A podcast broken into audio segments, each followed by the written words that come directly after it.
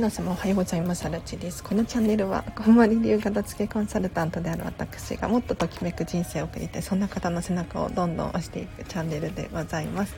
平日の朝は朝といってももう昼になっちゃったんですけどライブ配信をしておりましてお片付けにもお悩み質問に答えたりとか1日1個課題を出していますのでこのチャンネルを聞き続けるとですねなんとなんとお部屋がすっきりして理想の暮らしがどんどん近づくっていうチャンネルになっておりますのでぜひ続けていただければなと思います。ありがとうございます。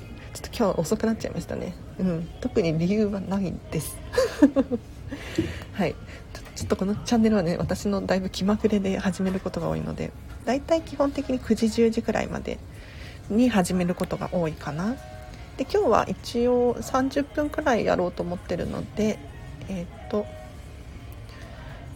10時に11時20分くらいまでを予定しております。ぜひね私勝手に喋っちゃってますがあのコメント欄で何か質問があれば教えてください。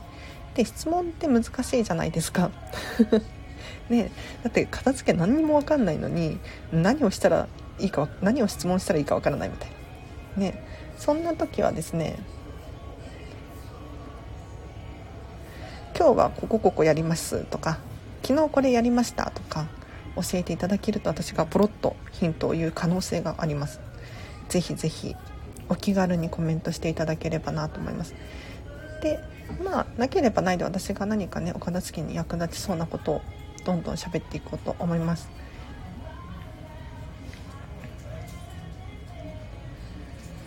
でそうだな。うんなんでだろうこれは。今ホーゼロスタジオっていうのを一緒に同時配信しようと思ってるんですがうまくいかないっていう。ちなみに実はね明日明日なんですけれど私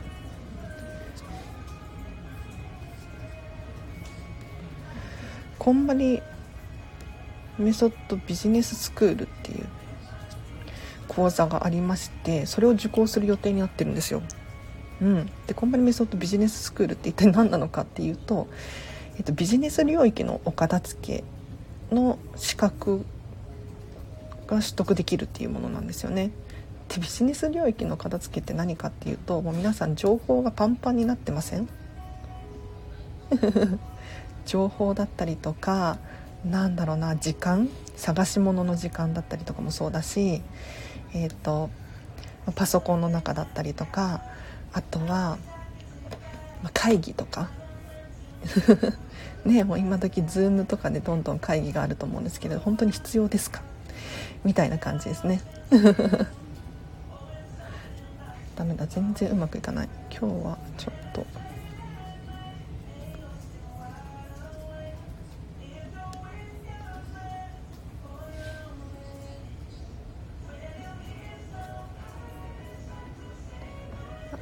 た。はい。っていう感じです。なので明日以降のこのチャンネル。なんとおそらくレベルが上がっているはずです。はい。ちょっと楽しみにしていてください。この講座もしかしたらご存知の方いるかもしれないんですけれどこんまりメソッドビジネススクールでちょっと検索してみてほしいんですが60万するんですよ。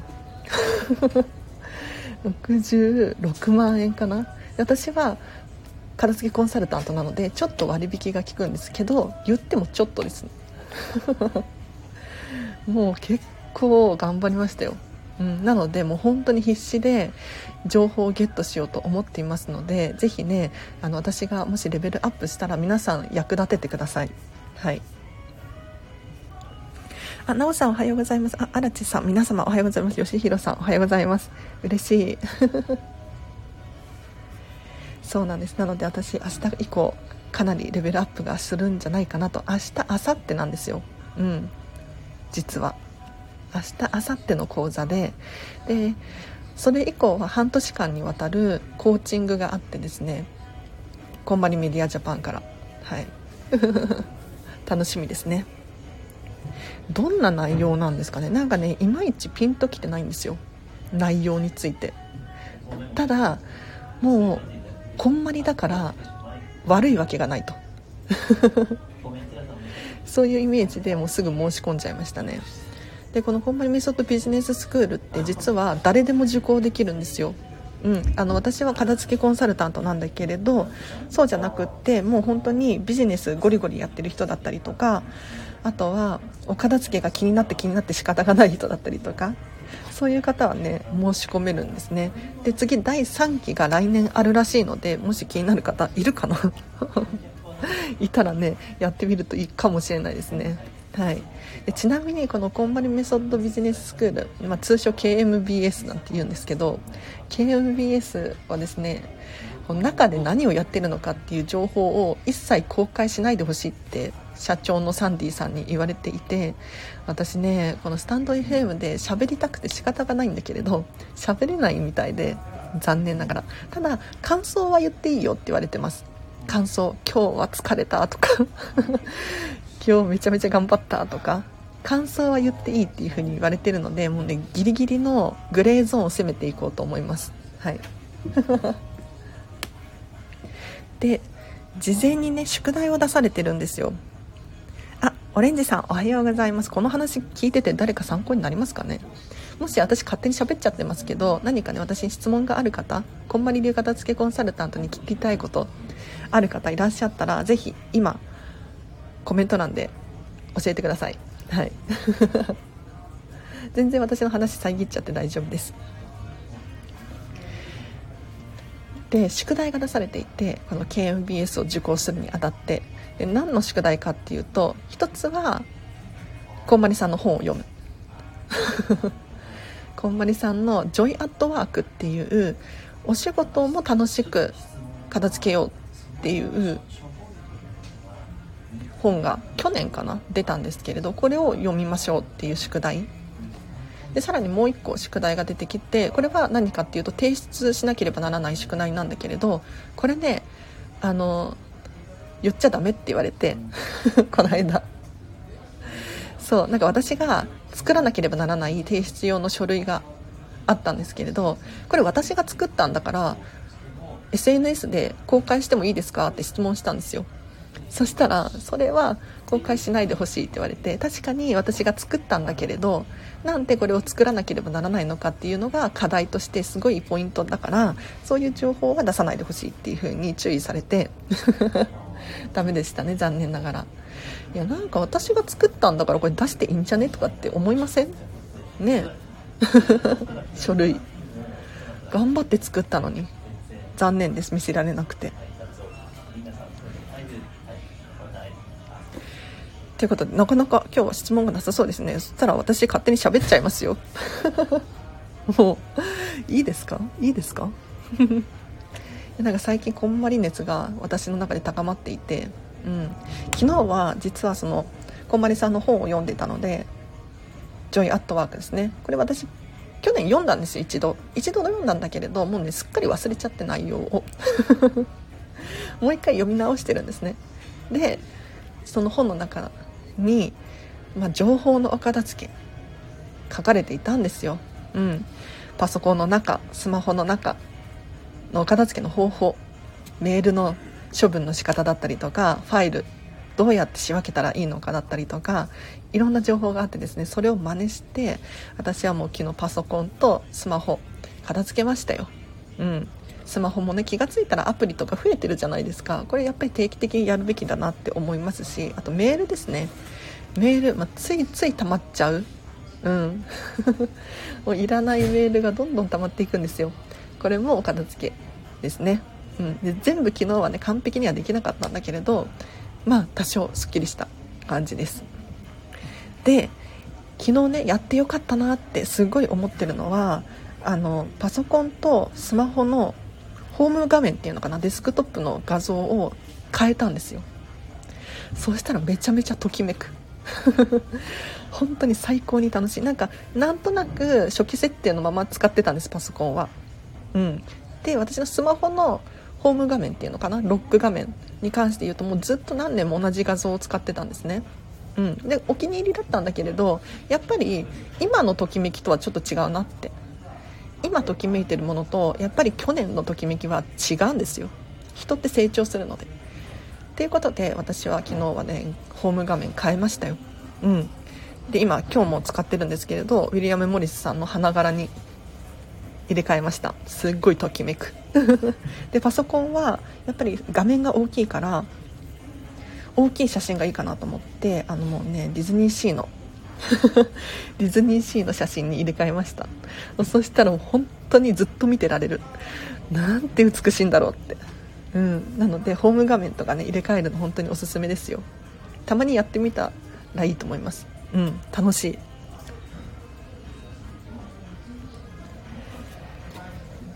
ということで今日は11時20分くらいを予定しているんですけれどお片付けのお悩み質問があればコメント欄で教えてください。もしくは今日はこれやりますとか明日これやりますとか言っていただけるとですね私がポロッとヒントを言う可能性があるので是非ね遠慮なく教えていただければなと思います。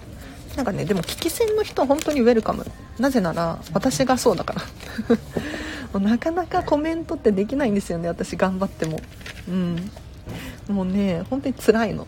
何て言うんだろう。なんでですかね。結構ね対人恐怖症のところがあって節があって。うん。一見そうでもないんですけれど何て言うのかな。もう本当は本当はもう一人で全てやりたい。感じのタイプなんですよね。それこそあれですね。人間関係のお片付けにもなってくるのかな。昨日本を読んでて、まあ、今日もこれからもうあもうあとちょっとなんですよ。ジョイアットワーク。この本の中にもやっぱり人間関係の片付けみたいな書かれていますね。うん。なんかその仕事だったりとか、まあ、ご自身がね趣味とかでもいいと思うんですけれどレベルアップしていくにあたってやっぱり人も変わっていくんですよ。どう考えても。うん、でそれはいい意味で捉えてほしくってどんどんどんどん変わっていくことによって自分が成長しているっていうのをちょっと気づいてほしいなっていう。うん、で過去に確かに大切だった仲間が今は大切じゃないかってそういうわけじゃないじゃないですか。そういうわけじゃなくってただもう自分が成長したからどんどん入れ替わっているだけなのであって手放したわけではなく、うん、捨てるとかね。そういうのはちょっとなかなかね勇気がいると思うんですけれどそうじゃなくって今とっても大切な人たちと仲良くする。うん。やっぱ人間関係非常に重要ですよ。周りの環境によって人って本当に成長すると思います。成長するのかもしくはなんだろうね。なんか私の場合周りが必然的にこんまり流片付けコンサルタントばっかりになってきたんですよ。わかりますか？わかりますよね？この仕事をやってると。必然的に集まってくるんですよ。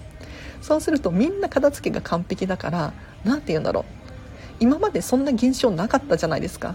皆さんの周りにお片付け完璧な人何人います？私の周りはもうねたくさんいるんですよ。そうするともう必然的に私のレベル上がるんです。うんお片付けのレベルが。なんかもうスマホ開いても例えばインスタグラムだったりとかフェイスブックとか見てもこんまりの情報ばっかり流れてくるんですよ。私の場合は。そうするとあこの人今日片付けなんだな。オンラインレッスンどんな感じなんだろうなとかどんどん情報がインプットされて自分の役にも立つんですね。だからもうね強制的に周りの環境を変えちゃうと自分も変わる変わり始めなければならないこんな現象が起こると思いますはいいいですね、いいですね。おはようございます。もう少しでお出かけです。ながら聞きしています。あ、ますみさんありがとうございます。嬉しいです。ジョイアットワーク読みましたが内容忘れました。また読んでみようと思います。ね、なんか、ジョイアットワークどうして私が内容を忘れてしまったのかっていうと、昨日も読んでって思ったんですけれど、あんまり私に関係ない情報が多いんですね。例えば、会議のお片付け。会議。私会議やったことないんですよ だからあの共感できないうん。何て言うんだろうなんか不要な会議が多くて時間を潰しててそんな会議やってるくらいだったらもっと生産性のある仕事を自分でやった方が会社にとってもメリットだし自分も成長できるスキルアップができるだから会議をするよりもかは何やらかんやみたいないっぱい書かれてるんですけど実際に私が会議をしたことがないから体験体感することができなくってやっぱりね人ってアウトプットしないと忘れていくんですよ。うん。本当に。だから自分でちゃんと得た情報を落とし込まない限りうまくね覚えられない。これだなって思いましたよ、うん、だからもう一回読んでます。はい。スマホのホーム画面アラチこんまりです。あありがとうございます。本を読むときはメモりますか？っていうことなんですけど本を読むときはメモったりメモらなかったりします。うん。いやこれはこの本は美味しいぞって思ったらもうひたすらメモですね。もうバカみたいにメモ取りますよ。でもあんまり面白くないなとか やパパッと読んじゃいたいなっていう時はあんまりメモしないですね。うん。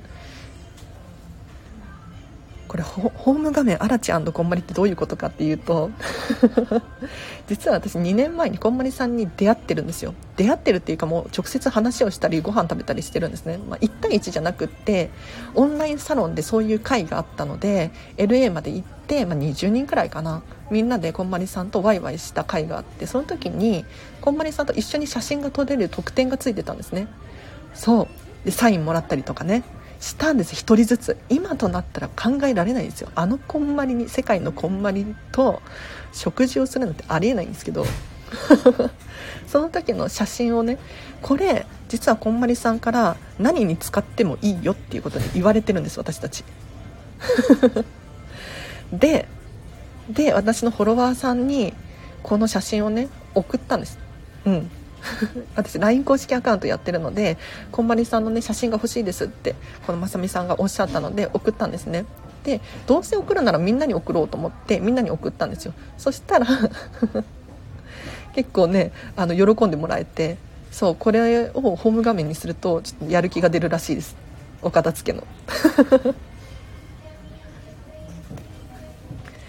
で本を読む時にメモを取る理由なんですけれどメモを取ることによって記憶に定着するんです。いやそれ当たり前じゃんって思うかもしれないんですけれどこれね本当に深い深い深いんですよ。何回深いっていうの。なんかねこれの情報はあのちょっと今話題になっちゃってるあの私が大好きなんですけどメンタリスト DAIGO さんがおっしゃってたんですが あのねメモを取るだけ取った方がいい。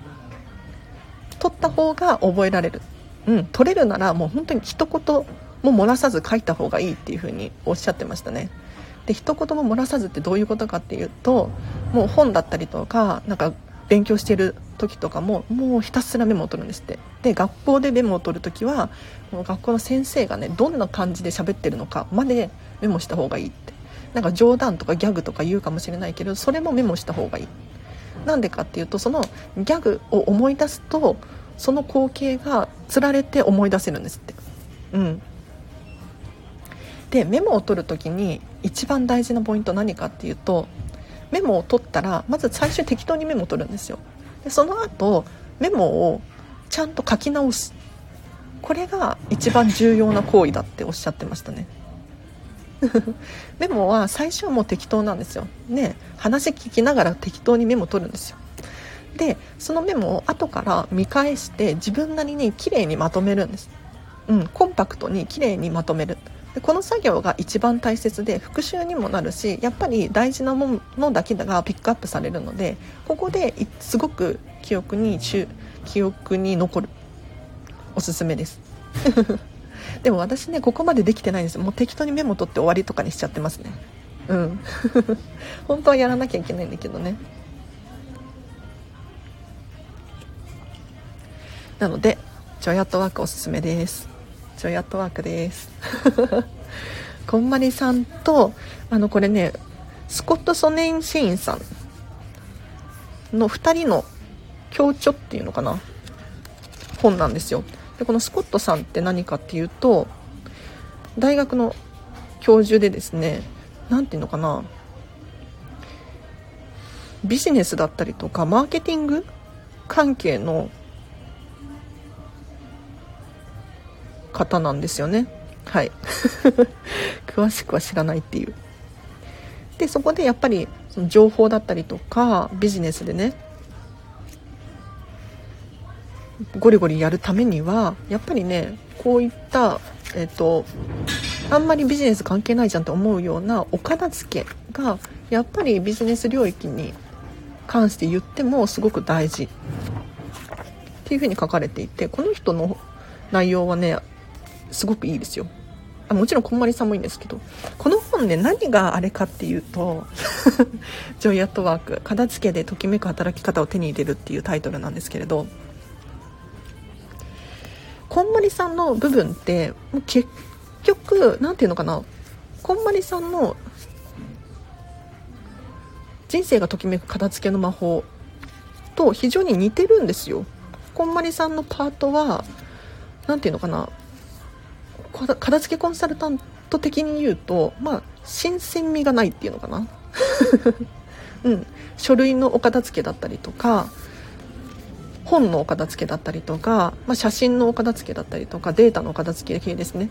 これは、まあ、こんまりさんの他の本だったりとかこんまりさんの YouTube とかなんだろうな。こんまりサロン。かつてあったんですけどこんまりさんのオンラインサロンだったりとかそういうところで情報を結構私は得ていたので同じことを言ってるなっていうのをちょっと感じましたね。でももちろん悪くはない、うん、新しく新しい情報も入ってるからね。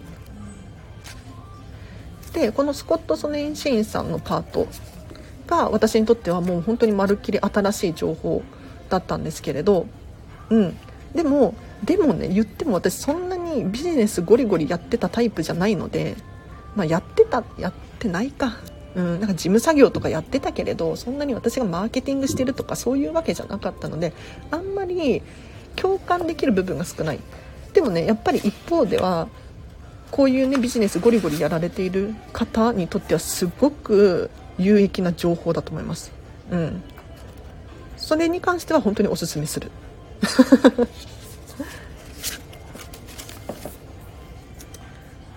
あ消えちゃった。はい。はいということであもう13本になりましたね。結構私が今日話す回だったんですが何か参考になりましたか？大丈夫でした？うん、あのこのチャンネルを聞きながらお片付けをするとはかどるらしいです。でこのチャンネル聞く時はもうゴミ袋を片手に持って聞くといいらしいですよ。噂によると。やってみてください。ではではじゃあ今日の課題いきましょうか。うん1日1個課題を出してるんですよ。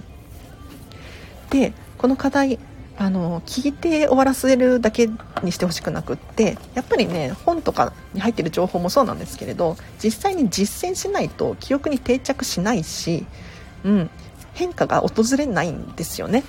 わかりますよね？はい。なのでぜひね今日課題を出すんですが実際に行動して実践してほしいなと思います。では今日の課題いきましょうか。ちょっとね前に似てるような課題を出したような気がするんですがこれいってみましょう。今日はクローゼットの中身を入れ替えるです。はい。入れ替えるじゃないか。並び替えるです。クローゼット並び替えましょう。今日の課題これです。イエーイ。これどういうことかっていうとクローゼットの中身どうなってますか皆さん。お洋服どういう順番でかけてますか？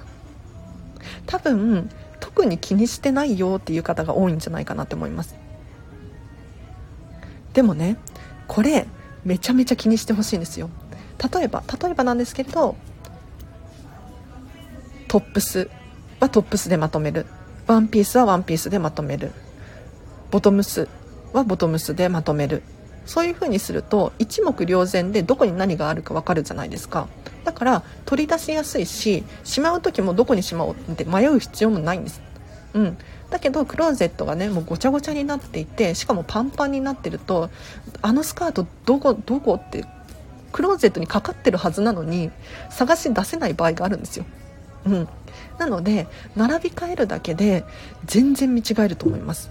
はい。ちょっと並び替えてみてください。別に捨てるって一言も言ってないですよ私は。手放してくださいって一言も言ってないただただ並び替えるだけでいいの。でおすすめの並び替え方並び方があって何かっていうとこれはもうこんまりで皆さんご存知かもしれないんですがキュンですね。右肩上がり。これでいきましょうか。右肩上がりです。これ何言ってんのって思うかもしれないんですがこんまりさんの本の中に書かれているんですけれどクローゼットの一番左を長いもの例えばワンピースとかコートとかとにかく長いなんだろうボトムとかが長いんじゃないかなって思うのでこういうものを左に集める。で右側は何をするかっていうと逆に短いものをかけるんですよ。例えばトップス系だったりとかミニスカートだったりとかあとお子様のお洋服だったりとかちょっと丈が短いものをちょっと右側にかけてほしいんですね。そうすることによって何が起こるかっていうと見た目が左が長くって右が短いので右肩上がりになるんですよ。なのでこれ見た目だけですごくすっきりするんですね。でさらに言うと右側に短いものを集めることによって下の空間が空いてくるんです。これコートとかごちゃごちゃに並べ替えてたら下の空間って出てこないんですよ。でも右側だけが短いものだと右側の下の方に空いてくるじゃないですかスペースが。だからそのスペースにカラーボックス入れたりとかなんだろう棚を押し込めたりとかするとさらに収納力アップします。はい。いいですね。でこれこれ私今右肩上がりっていう風にヒント出しましたけれど皆さんのときめきでやってほしいんですよ。もうお家によっては右肩上がりは無理っていうクローゼットが存在します。例えばなんだろうウォークインクローゼットでちょっとぐるってなってるとかなんだろう右側にドアがついちゃっててもうどうしても右側が無理みたいな 時とかあるんですよ。そういう時はもうね堂々と左肩上がりでもいいですしもうご自身のときめきに従って並び替えてほしいなと思います。だから右肩上がりじゃなくって色別で並び替えてみたりとか柄別だったりとかちょっと虹みたいにするとそれだけで綺麗になるしもうねスカートコーナーをがっつり作っちゃうとかそれでもいいと思います。でねなんでこの課題を出そうと思ったのかっていうと実は一昨日から一昨日からこんまりさんのネットフリックスの新シリーズが始まったんですが皆さんご覧になりました？ちょっとポロッとねネタバレって言ってもまあそそこまでじゃないと思うんですけどポロッと話をすると第2話だったかな？でお洋服のお片付けのシーンがあったんですよ。うん。こんまりさんとお客様。お洋服のお片付け。でクローゼットがもうとにかくパンパンになってたんですよね。これ3話かな？3話だったような気がするな。お母さんが出てきて。お母さん そうお母さんのお洋服がとにかくいっぱいになってる。でこんまりさん何を言ったかっていうとまあお片付けしましょうと。でときめくものだけ選んでください。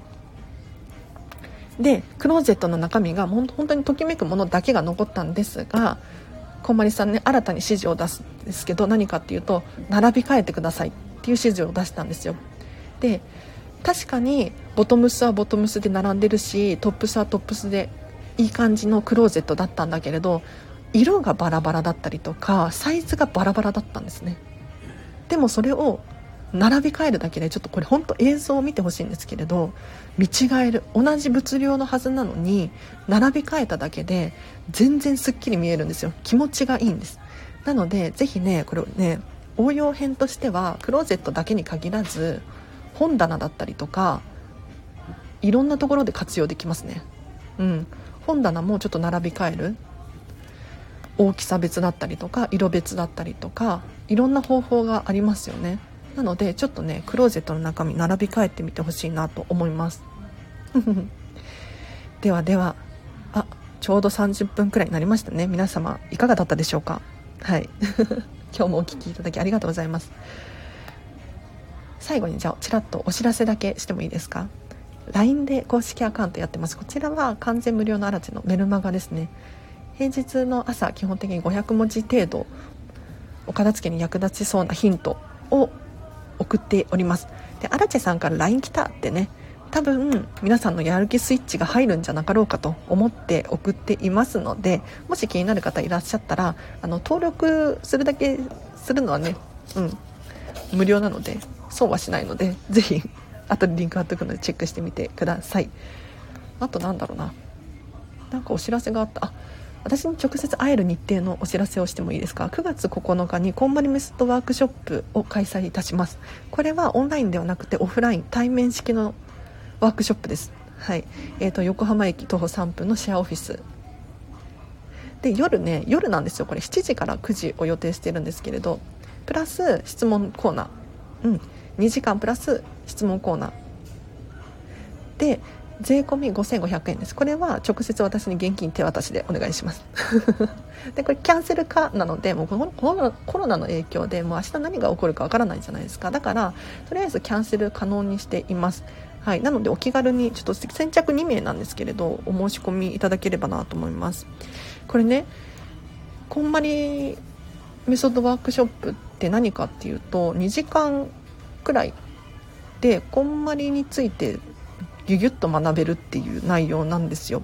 なのでこんまりさんの本読めてないなとかちょっと理解したいんだけれど一人じゃ無理とか 私のアラチェの話を聞いてみたいとかそういう方いらっしゃったら2時間でこんまりメソッド学べるんです。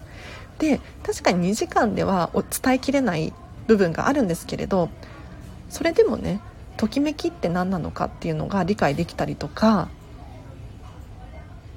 こういう順番でやればいいんだっていうのをしっかりと習得できるのでご自身が例えばその情報をお家に持って帰って自分で実践することができるんですよ。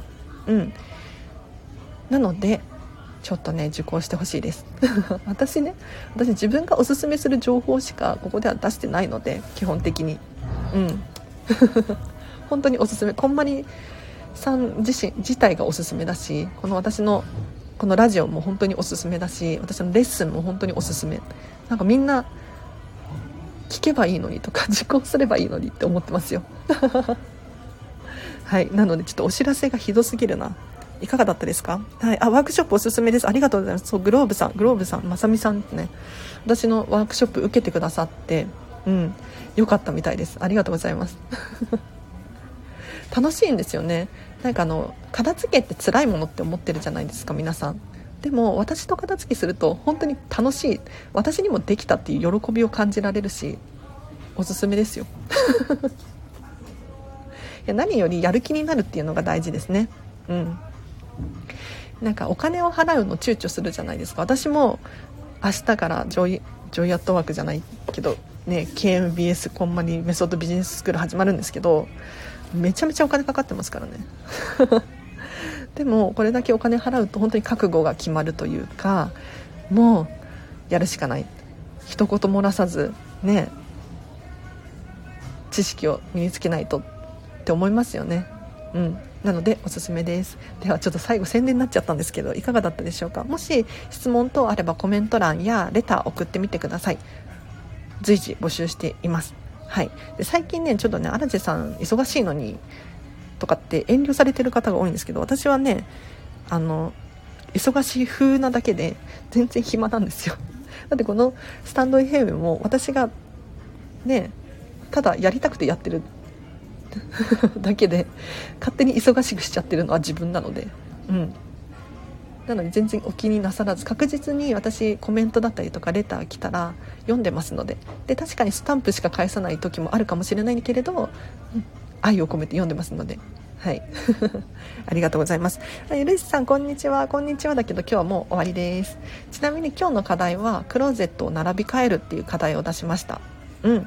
なので、ゆるりさんだったり、ご自身のときめきに従って、色別に並べ替えたりとか、右肩上がりに並び替えたりとか、え、ー、と、スカートはスカートみたいな感じで、カテゴリーごとに並び替えたりとかするといいと思います。あ、で、ちょっと、ちょっとそう大事なポイント、えーと、家族の方がいらっしゃる場合家族の方？一人暮らしじゃなくて誰か一緒に住んでる方はですね他の人のものを混ぜないっていうのがポイントですね。うん。なのでお子様と一緒にクローゼットを使っているママさん結構多いんですがそういう時は右側をお子様のものにするとか明らかにこう分けてあげる。そうすると一目瞭然になるのですごく分かりやすいと思います。冷蔵庫の整理掃除しました。クローゼットも頑張ります。やったーゆるりさん。できますね。うん。並び替えるだけだから。捨ててくださいとか一言も言ってないので。うん。ちょっと眺めてあこれこっちの方がいいなとか。ご自身のときめきに従って並び替えるとビフォーアフター写真撮ってみてください。多分ねがっつり変わると思いますよ。おすすめです。服を1箇所に集めて着た服だけ別の場所に移していこうと思います。着ていない服の把握をありがとうございました。うんうんうん。いいですね。そう服1箇所に集めるってね大事ですよね。着ていない服の把握。そうそうそう。なんか季節だったりとかまあ自分のときめきによって最近着てないなっていうお洋服たちがいるかもしれないですよね。そういう時は私は基本的に同じところに全部しまってるんですけれど冬服だったりとかはもうスーツケースの中に入れちゃったりしてますね。うん。使わないしそろそろ使うかな？でもちょっと9月に入って急に寒いですよね。皆さんお体大丈夫ですか？はい。ではなんか終わる終わる作業してますねさっきから。なんかね話足りないんですよね。話足りないな。話足りないというよりかはこの私ジョイアットワークを読まなきゃいけないっていう現実逃避をしているっていうのかな。ジョイアットワークね本当におすすめなんだけどなんか明らかに例えばね働いてないよっていう方だったらこの本は全然関係のないことだしこんまりさんのビジネスの本なんですけどうん。でも全然関係ないかって言ったらそういうわけでもないかな。でスマホの中だったりとかの片付けも書かれてるので。はい。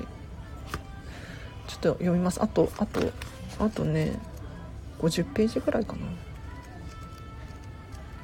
はい。また来週楽しみにしてます。そうそうそう。平日の平日のライブ配信なんですよこのチャンネルは。でなんでかっていうと私がシェアオフィスが平日会員だからですね。はい。なのでまた月曜日お会いできるととっても嬉しいです。では皆様今日もありがとうございました。明日も明日も今日も今日の後半もときめく一日をお過ごしください。あらちでした。バイバイ。